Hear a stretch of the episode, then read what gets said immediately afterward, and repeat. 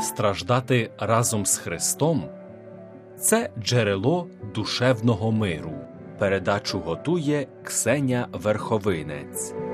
Дорогі хворі, люди, які страждають, мають схильність почувати себе самотніми та відокремленими. Вони себе жаліють, немов би ніхто на світі ще не ніс такого тягару, як вони.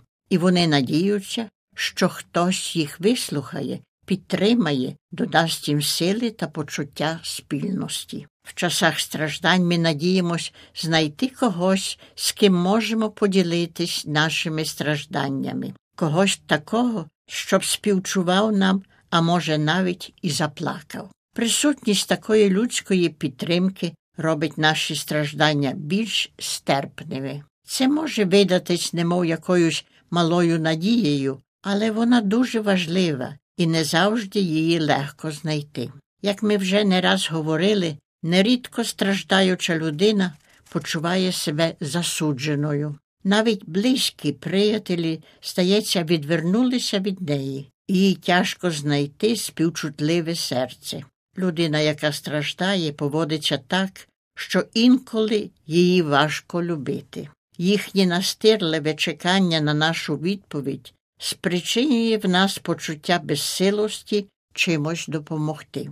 Нелегко бути утішителем страждаючих. Старозавітний Йов надіявся на людське утішення під час своїх страждань, але цього не сталося. Тоді він відчув себе обманутим і покинутим своїми приятелями. Однак ми повинні мати здатність сповнити надії страждаючих.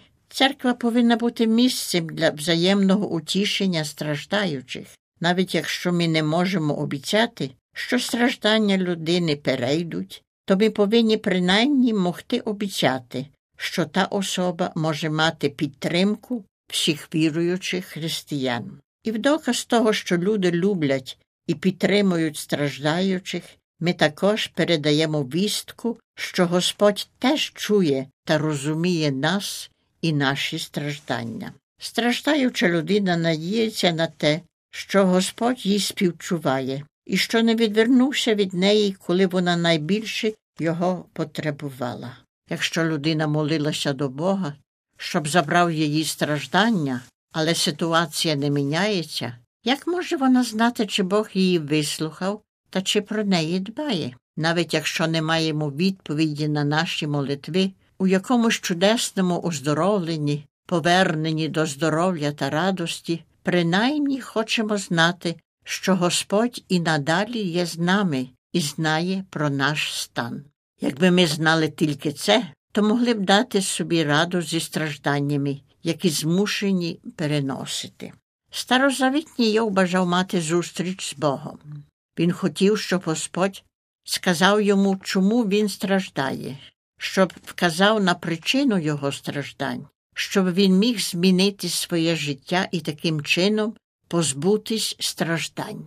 Кінець кінцем, після того, що мусило здаватись дуже довгим проміжком часу, Господь промовив до Йова в бурі, кажучи, що людина ніколи не зможе знати відповідь на тайну, як і чому люди страждають. Воно зухвало думати, що можна знайти відповідь. Треба вірити Богові, що Він буде піклуватись всім тим, чого людина навіть не розуміє.